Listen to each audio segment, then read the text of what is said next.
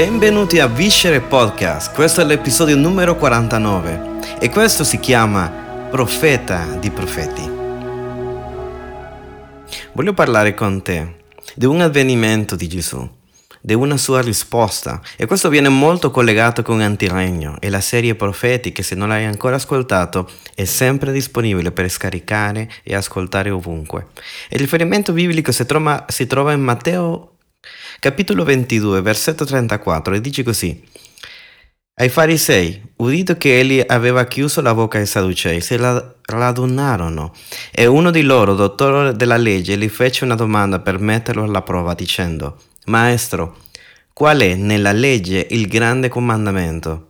Gesù gli dice, ama il Signore tuo Dio con tutto il tuo cuore, con tutta la tua anima, con tutta la tua mente. Questo è il grande e, più, e il primo comandamento. Il secondo è simile. E ama il tuo prossimo come te stesso. Da questi due comandamenti dipendono tutta la legge e i profeti. Perché tutto dipende dall'amore. E lo so, ne abbiamo già parlato in questo podcast dell'amore. Abbiamo ripetuto più volte Giovanni capitolo 4 versetto 8, Dio è amore, perché tutto dipende dall'amore. L'amore è stato dal principio e, e, sarà fino alla fine. Paolo dice che l'amore è per sempre, perché come dice anche Giovanni, Dio è amore. Questa è la rivelazione più importante di tutta la Bibbia. Così come Madre Giuliana, anche senza averne una, è arrivato a questa conclusione, Dio è amore. E anche quando noi eh, cerchiamo di calcolare il significato della, della Bibbia, è perché siamo qui su questa terra tutto deve passare sul filtro dell'amore. Vivere bene questa vita ha solo un significato, è che Dio è amore e ci ha amato. Vuoi stabilire il regno di Dio sulla terra, devi parlare di amore, di dare amore, di ricevere amore, di segnare la storia con l'amore. Vuoi vivere nell'amore? Allora vive come Gesù ha vissuto. Amore è la chiave di tutto, quando Gesù, quando Gesù chiedono qual è la legge più importante, lui ris- risponde ama il Padre e ama il prossimo, perché in questo cade tutti i profeti e la legge. Nel sermone, uh, sul, sul, sermone sul monte, il punto principale è questo. Gesù ha predicato eh, il sermone dei dei sermoni, no? Ah, il, il, il, il, sermone per eccellenza, il sermone, la predicazione più importante è stata su quel monte e non sta presentando qualcosa che non si era mai sentita prima, no? E sta facendo dei chiarimenti di ciò che i, profeta, i profeti avevano già detto nelle loro poesie, nei loro libri, aveva a che fare in come adoravi, come, interagi, come, come interagivi con Dio sull'approccio che tu avevi con lui. Parla del Padre nostro, dell'ansietà, della fede, parla molto su, su come trattare il prossimo. E diverse parabole e insegnamenti ci sono in questo sermone. E proprio all'inizio del sermone Gesù dice, non, frante- non fraintendete la ragione per cui sono venuto. Non sono venuto per demolire la legge e i profeti, ma al contrario, sono venuto per adempiere i suoi scopi. Ma molti prendono questo versetto per dire Gesù, ah ok, lui è venuto per adempiere la legge, perché noi non potevamo. Ma in realtà Dio aveva chiesto al suo popolo di adempiere tutti questi comandamenti. Gesù è venuto per rivelare piuttosto il cuore della legge e i profeti, di cosa stavano parlando in realtà, qual era il senso di tutto questo. Quindi così incomincia il suo ministero e finisce che lui insegna la cosa più importante ancora, amare, perché nella croce lui continua ad amare, perché anche nella sua morte, quando lui sta per partire, continua a dimostrare l'amore del Padre. Quindi era per questo che lui diceva io posso mangiare senza lavarmi le mani oppure posso eh, fare queste cose in sabato perché anche, sembrava, anche se sembrava che lui stava violando la legge invece stava adempiendo il cuore, i suoi propositi. Vedi, loro fissavano le regole per calcolare diverse cose puntualmente, A, B, C, D, I, 1, 2, 3, 4, 5, 6, cioè nel senso tutto quadrato. E Gesù dice, no, no, vi state perdendo del vero scopo di tutto questo, il cuore della legge. Perché? Perché tutto ha a che fare con la giustizia, è amare Dio e amare il prossimo. Quindi, quando parliamo di Gesù come Re dei Re, ok? Parliamo di Gesù come Signore dei Signori, dobbiamo anche vederlo come il profeta dei profeti, il sumo profeta, il profeta alfa, quello al di sopra di tutti i profeti. Allora, assolutamente non è stato soltanto un profeta. Già sento qualcuno che mi dice, no, ma Gesù non era solo un profeta. Certo che non lo era. Prima di tutto stai calmo. e, e, secondo, eh, non lo sto inventando io il titolo perché in realtà ognuno dei quattro Vangeli presenta Gesù come un profeta minimo circa 20 volte. Gesù stesso si riferisce a se stesso come un profeta e lui ha profetizzato. Quando lui va a cammino alla croce si ferma e, e, dice sarebbe tragico che un profeta morisse fuori di Gerusalemme, facendo riferimento a se stesso. Allora, per capire com'è che Gesù è il profeta dei profeti, credo che dobbiamo capire cosa profeti, alcune cose dei profeti. E con diversi personaggi storici e con cose più spirituali nei nostri giorni, credo che eh, gior- nei nostri giorni di oggi pensiamo che il profeta è qualcuno che indovina il futuro, tipo Nostradamus. In nostri giorni eh, vediamo, vediamo, i profeti come, qual, come, un vidente, come qualcuno che mi dirà, che mi dirà le predizioni dell'anno, cosa succederà questo anno. Ma quando tu leggi i profeti nella tradizione ebraica, in realtà ciò che troverai è che nonostante eh, si troverai, sì, delle volte che lui, loro parlano del futuro, invece la loro funzione principale non è questa non è quello che ti dice così dice il Signore, tu sposerai quella persona, che mi è successo.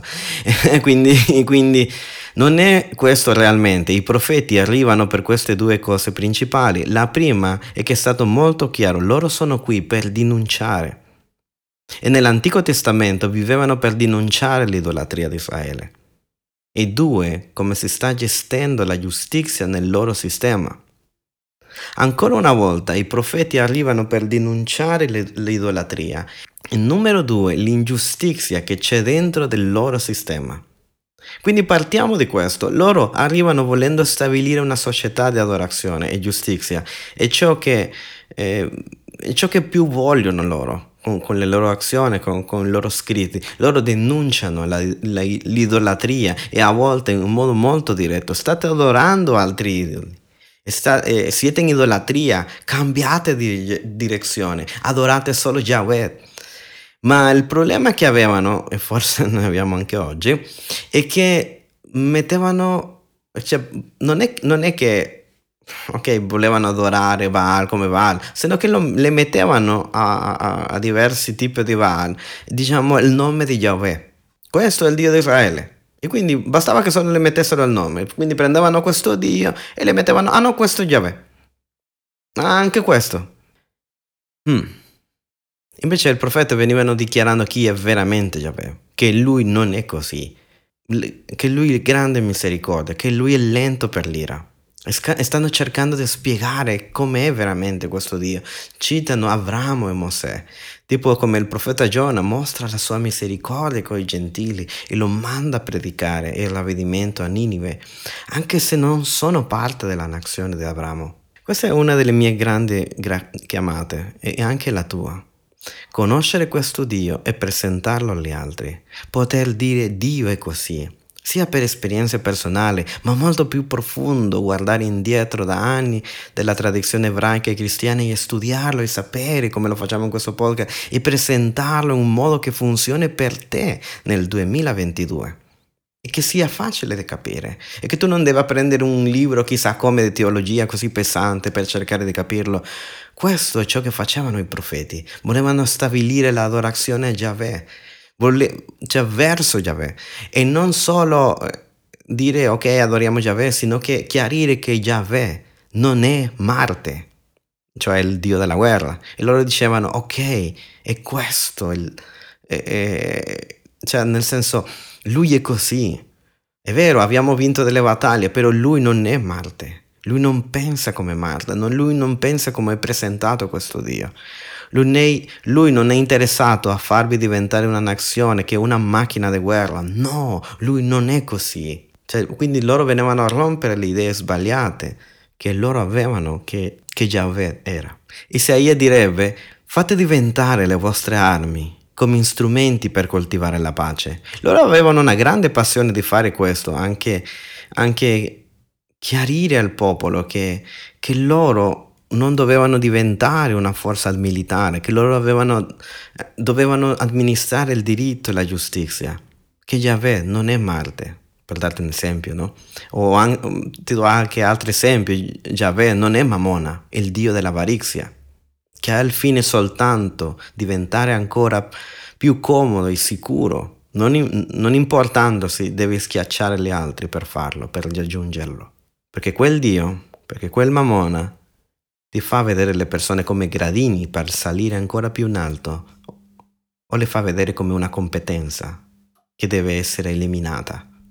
E i profeti dicevano no, no, la fine non giustifica i mezzi con Dio, con Yahweh, non funziona in questo modo. Non possiamo schiacciare il povero, non possiamo opprimere a, che sono, a quelli che sono nel bisogno, solo per prendere ancora di più, sfruttando le persone, rubando a loro, non dando ciò che è giusto. Perché? Perché Yahweh non è avaro, Yahweh non è Afrodite la dea del sesso che viene per soddisfare ogni nostro bisogno. Sì, il, il sesso è una cosa buona e Dio l'ha inventato bello dal, dal primo momento, però quando inizi a sviluppare lussuria, che devi cancellare l'umanità di quella persona e di farla diventare una schiava come lo fa la prostituzione, la pornografia e la fai diventare un oggetto solo per soddisfare i tuoi capricci allora quella persona smette di essere all'immagine e somiglianza di Dio. E Yahweh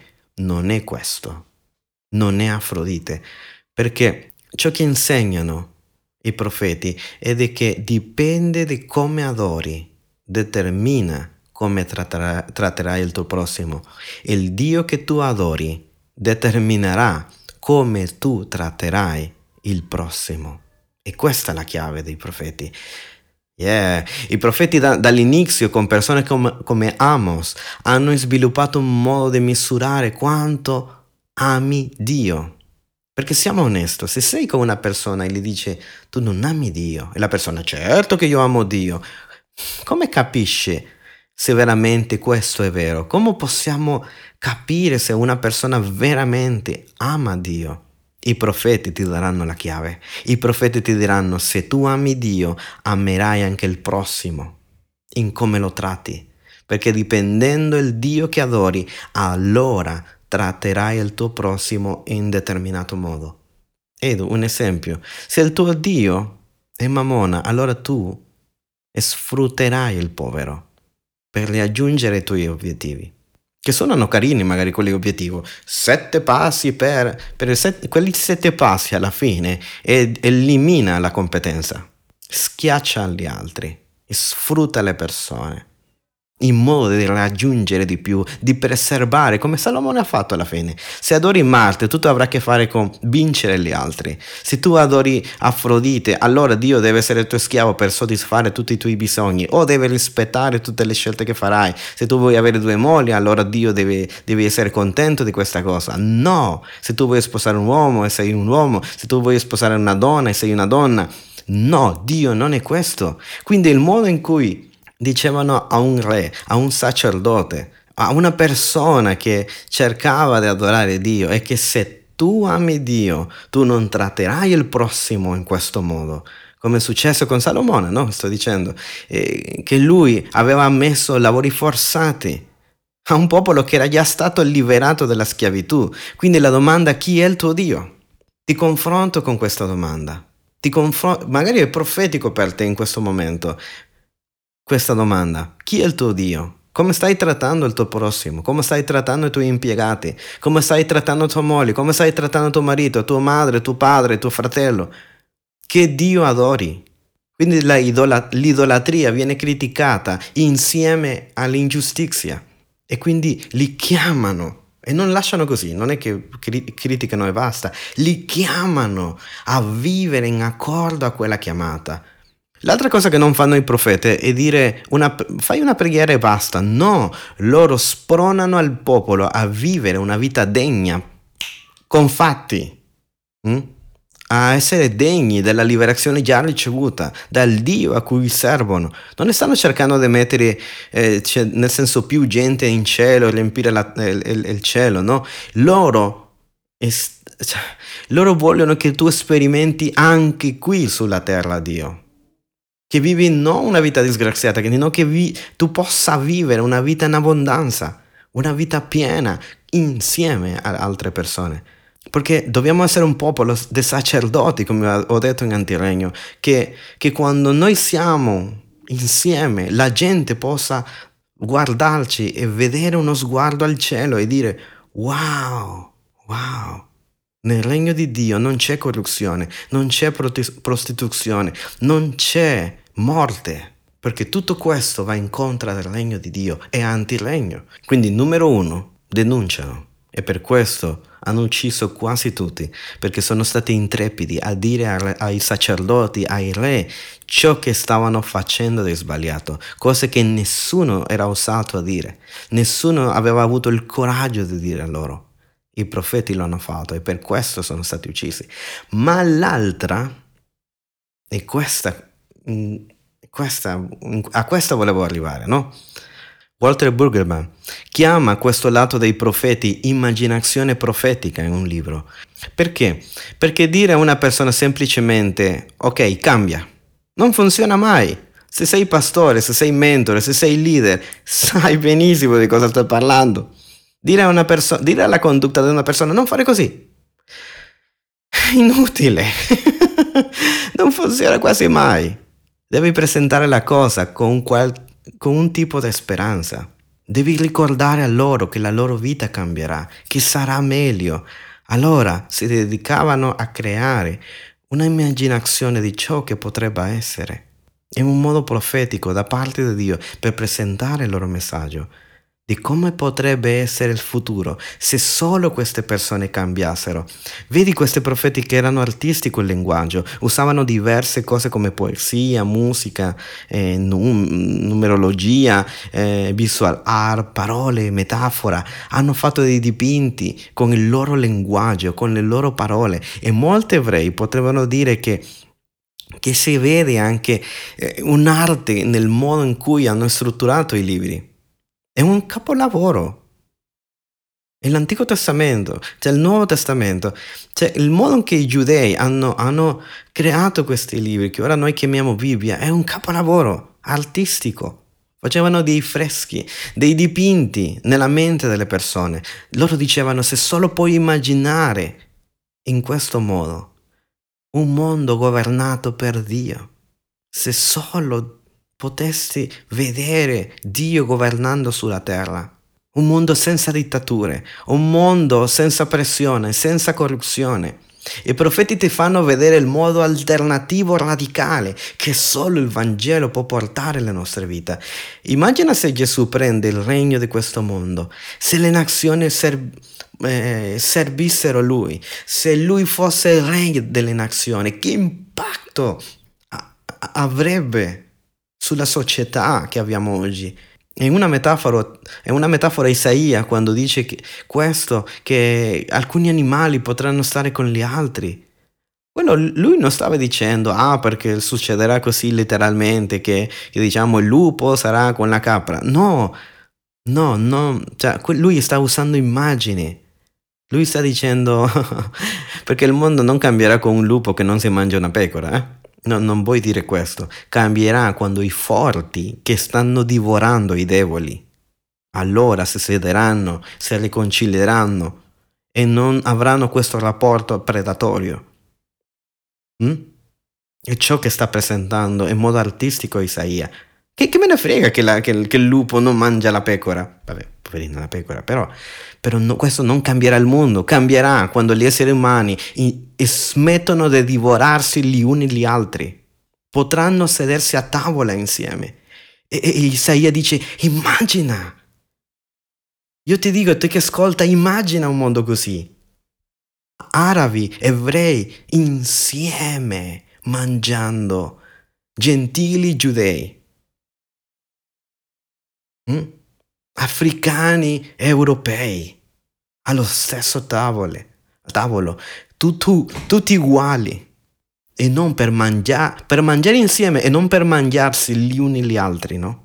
Non per divorarsi fra di loro. E ciò che fai con, tuo, con, con la tua autorità, se tu sei un capo, se tu sei un leader, se tu usi quel potere per ammazzare con parole le persone, ah no, perché tu, tu, tu, mai toccheresti con la tua mano una persona, però magari lo hai squarciato in due con le tue parole, con i tuoi soldi, con la tua influenza. Magari quella persona non ha neanche un avvocato. Se tu ti approfitti di questo potere per divorare, no, però io non avevo cattiva intenzione, ma i frutti sono quelli che parlano. I frutti. Tu non stai adorando Yahweh, tu non stai adorando Yeshua. Inutile che canto Yeshua tutte le domeniche, se tu stai divorando i poveri. Inutile. Inutile. Inutile che alzi le mani. Questo è il messaggio dei profeti. Se tu guardi pornografia e condividi la prostituzione, quindi tu sei d'accordo con la tratta di esseri umani e quindi non stai adorando Dio. Non c'entra solo l'atto fisico, quello che farà il tuo cervello. Cioè, è bello, no? Cioè, abbiamo, cioè, ci sono libri che parlano di questo, dei danni che fa la pornografia, eccetera, eccetera. Però tu stai contribuendo a che le persone siano animali consumando di queste cose. Mm? Conosco persone che vanno alla prostituzione e domenica vanno in chiesa. Che Dio stai adorando? Se Lui regna nel tuo cuore, tu non ammazzeresti, tu non odieresti, tu non avresti invidia di quelle persone. Tu saresti fonte di benedizione per loro e non prenderesti profitto del debole. Isaia 65 presenta l'idea dell'essere umano se Dio governasse sulla terra. E lui dice, oh, sarebbero, cioè l'essere umano minimo 100 anni, minimo 100 anni. Anzi, si spaventerebbero la gente. Perché? Perché magari la, l, l, i cambiamenti ambientali sarebbero diversi. Magari useremo men- meno microonde, meno radiazione, saremmo più attenti. L'industria non sarebbe la priorità, se non le persone. Gli alimenti sarebbero pro essere umano e non contro di loro, non pro industria, non per guadagno e avarizia, perché questo è il problema. Perché voglio di più, voglio di più, l'avarizia, l'avarizia, l'avarizia. E quindi, chi se ne frega se creo prodotti che uccidono le persone. L'importante è che la mia azienda guadagni, i numeri alzino. E già abbiamo detto cosa significa questo violenze nelle strade, famiglie distrutte. Possiamo immaginare un mondo dove Dio governa. E dove che governa questo Dio? Se noi lo... Come possiamo incominciare a vivere questo? Non è una fantasia. Come possiamo già pratico adesso? Lascia che Lui governi nel tuo cuore. Perché tutto parte da lì, del tuo cuore. Sai, Amos, il profeta Amos, si immaginava un fiume. E tra l'altro, eh, invece di dire Amos, diceva Amos. Vabbè, ragazzi, perdonatemi come pronuncio l'italiano. Fino al giorno d'oggi. Il profeta Amos si immaginava un fiume, un fiume di giustizia di cui tutti potessero bere che tutti potessero venire e prendere da quest'acqua. Oh, e, e, questo fiume invece Isaia lo vedi come un fiume di pace. E quanto ne abbiamo bisogno?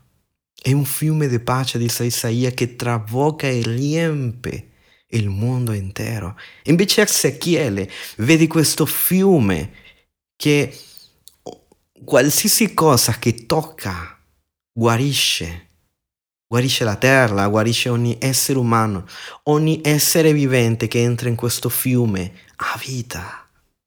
I profeti sognano. A volte parlano del futuro e colpivano e dicevano sì, noi abbiamo visto tante profezie, tipo come quelle del Messia, come tante altre cose che avevano profetizzato, i governi mondiali, Daniele, ma loro sognavano. Loro sognavano con una, miglior, con una migliore società, con una società adoratrice, ma giusta, che ama il Padre, ma ama anche il prossimo e che non adora falsi dei e che non sta schiacciando a quelli che non si possono difendere. Sognano. Ma sono qui per dirti questo. Prendela. Gesù è venuto per adempiere questi sogni. Yeah. Per questo è il profeta dei profeti. Gesù è il loro sogno realizzato e viene per stabilire una società adoratrice e giusta. Ma forse ti stai chiedendo, ma come mai? E come lo farà? Come succederà questo? La risposta è sempli- semplice, lo stiamo ripetendo. L'amore. Vengo, dice lui, per adempiere gli scopi della legge e i profeti. E come fa riassunto di tutti questi libri? ama le persone. Gesù, Gesù sta gridando oggi, sento Gesù gridando oggi. Ama le persone. Tutto è basato sull'amore. Amare il Padre e amare il prossimo. Quindi possiamo, possiamo dirlo così, il regno che Gesù viene a stabilire è il regno dell'amore. Molti vogliono vivere e parlare di cosa faremo in cielo, no? Ma sai una cosa? Noi possiamo vivere qui, qui e ora tramite l'amore del Padre e del nostro amore verso il prossimo, il cielo sulla terra. Il cielo sulla terra. Quando Paolo ci parla di proseguire la meta, di quale meta sta parlando? Dall'amore dall'amore, sempre tutto aveva a che fare con l'amore. Quando amiamo al Padre, impariamo ad amare al nostro prossimo e quindi vedi, non c'entra niente l'invidia e la gelosia con questo regno. Ora possiamo vivere la vita che Gesù ci promette, vita e vita in abbondanza. Allora Gesù ha predicato, ma con azioni, non ti ha detto solo ama, ama, ama, il pace in love, no. Lui lo ha fatto davvero ha detto per esempio, ha, lo, ha, cioè, ha fatto pressione fino... A, ha tirato forte questa cosa, non so come, neanche come spiegarlo, oddio, dammi parole. Chi è il mio prossimo? dice lui. Dice che dobbiamo amare il nostro prossimo, ma chi è questo prossimo? È il mio vicino di casa, quello che parla la mia stessa lingua, è il migliore amico che ho, la mia amichetta è Gesù. E stira così tanto tanto la cosa che dice ama il tuo nemico, ama il tuo nemico, non solo il tuo prossimo, caro. E magari tu dici, ma perché Gesù devo amare il mio nemico? Perché così è il Padre. E se adori nel modo corretto, tratterai anche il tuo prossimo bene. Il tuo Padre ama i tuoi nemici. Quindi sta aspettando che tu faccia la stessa cosa. Perché se tu ami il Padre, per conseguenza, tu finirai per imparare ad amare i tuoi nemici come Lui lo fa. E lui lo, Gesù spiega questo con parabole, con storie, con diversi esempi, come facevano i profeti, con metafore, con poesie, esempi, parabole. Cioè, cosa pensiamo che siano davvero i miracoli? E se no, non sono uno show. Trucchi di magia perché gli altri credono, no, sono un grido d'amore. Miracoli. Sai cosa sono i miracoli? Gridi di amore. È Dio amando il mondo. Da cambiare l'acqua al vino, da resuscitare Lazzaro, tutto appunta, tutto punta sull'amore. Vino amando il prossimo e non, non solo a Dio. Cioè Gesù non aveva vissuto soltanto una vita dove, oh sì, amo Dio, amo Dio, amo Dio. Lui era il Dio del, del, del cerco esterno, andava da quelli che nessuno dava niente, per cui nessuno dava niente. Perché lo giudicavano tanto? Di ubriacone, di, di mangiare troppo. Perché? Perché lo giudicavano? Per chi invitava al suo tavolo. Il problema non era mangiare. Penso che, che i farisei non erano, odiavano il cibo. No, per le persone con cui mangiava. Non avevano niente che, che incontro col cibo. Pensa questo. Loro lo odiavano Gesù perché lui faceva sedere al suo fianco delle persone. Chi, possa, chi poteva stare con Gesù? Hm? Hai visto? Prostitute, farisei pure, persone che avevano malattie contagiose, che non dovevano stare col popolo. Lui li accettava. Pure Giuda, Giovanni. Uno lo tradisce, l'altro appoggia il suo capo nel petto. Era un tavolo aperto per tutti. Tutti. Da Giovanni a Giuda, da fedeli a traditori, pure nemici. Il suo stile di vita gridava amore. Gesù viene per adempiere gli scopi della legge e i profeti, anche nella sua morte. L'amore. Quindi sulla croce, una delle cose più impro- impressionanti, impact- cioè di, che ti colpiscono, che possiamo vedere in Dio in questa croce, è che Lui preferisce morire, Lui preferisce morire ammazzato dai suoi nemici che ucciderli. Lui anche nella croce grida amore. Padre, perdonali. Grida amore. Non è morire la massima espressione verso qualcuno. Non c'è un amore più grande che dare la vita per le persone. Per, fini- per finire, se stai calcolando il significato di questa vita, e la tua conclusione non è l'amore. Tu ti stai perdendo la vita più vela, impressionante, meravigliosa che tu hai mai potuto vivere. Vivrai frustrato tutta la vita, perseguendo la tua stessa cosa in un ciclo senza fine. Quindi ti invito a ricalcolare, a rivalutare tutto. Non ti sto predicando un Gesù che non ho vissuto, non, ho, non, ti sto predicando un Gesù che non ho sperimentato e l'ho detto in tutti questi 50 episodi. E valuta, tutto ha a che fare con l'amore. E se posso riassumere questi 50 episodi che sto per fare di Viscere Podcast, la parola è questa, amore. E Romani 12.2 Paolo ci chiama a questo, non conformatevi a questo mondo, non, ma siate trasformati mediante il rinnovamento della vostra mente, affinché conosciate per esperienza quale sia la volontà di Dio, la buona, gradita e perfetta volontà. E io mi auguro che tu possa rispondere a questa chiamata. Sei pronto? Qual è la volontà di Dio per la tua vita? E spero che la tua, che la tua risposta non sia avere due case e una, eh, tre macchine Spero che sia amore, perché questa è, questo, questa volontà di Dio è buona, gradita e perfetta. La sua volontà, la ragione per cui sei in questa terra, non è per prendere più, cioè, prendere ossigeno e basta.